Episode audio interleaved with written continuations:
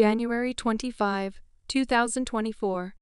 Today's devotion is written by Mytae Carrasco Wallace. I fell to the ground and heard a voice saying to me, Saul, Saul, why are you persecuting me? I reply, Who are you, sir? And he said to me, I am Jesus the Nazarene who you are persecuting. Acts chapter 22, verses 7 and 8.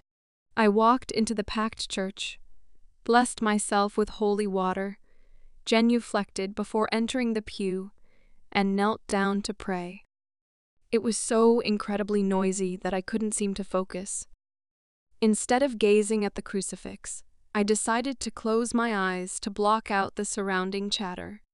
It wasn't working. I opened my eyes and saw football jerseys, short skirts, and workout attire.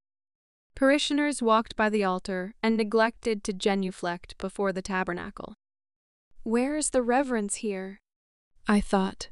I will never become a parishioner here. I could feel myself becoming more and more agitated at what I judged to be poor church etiquette. I was here to scope out a new parish since becoming a Mrs. and moving across town.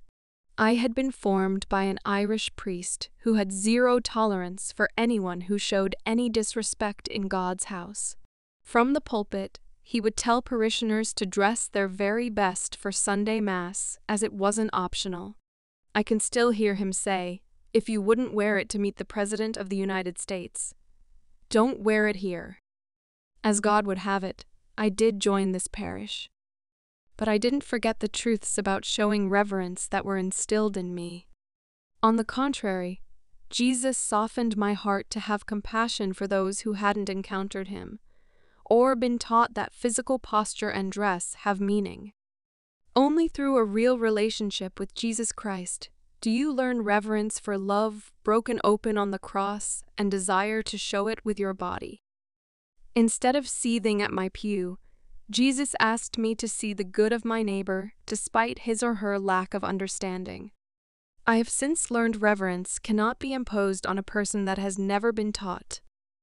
The flock is always teaching and lifting up one another in whatever we lack collectively through our witness. Sisters, let us ask Jesus in humility to break down the barriers of judgment that we carry. May our Good Shepherd unify us and guide us towards radiating His mercy towards one another.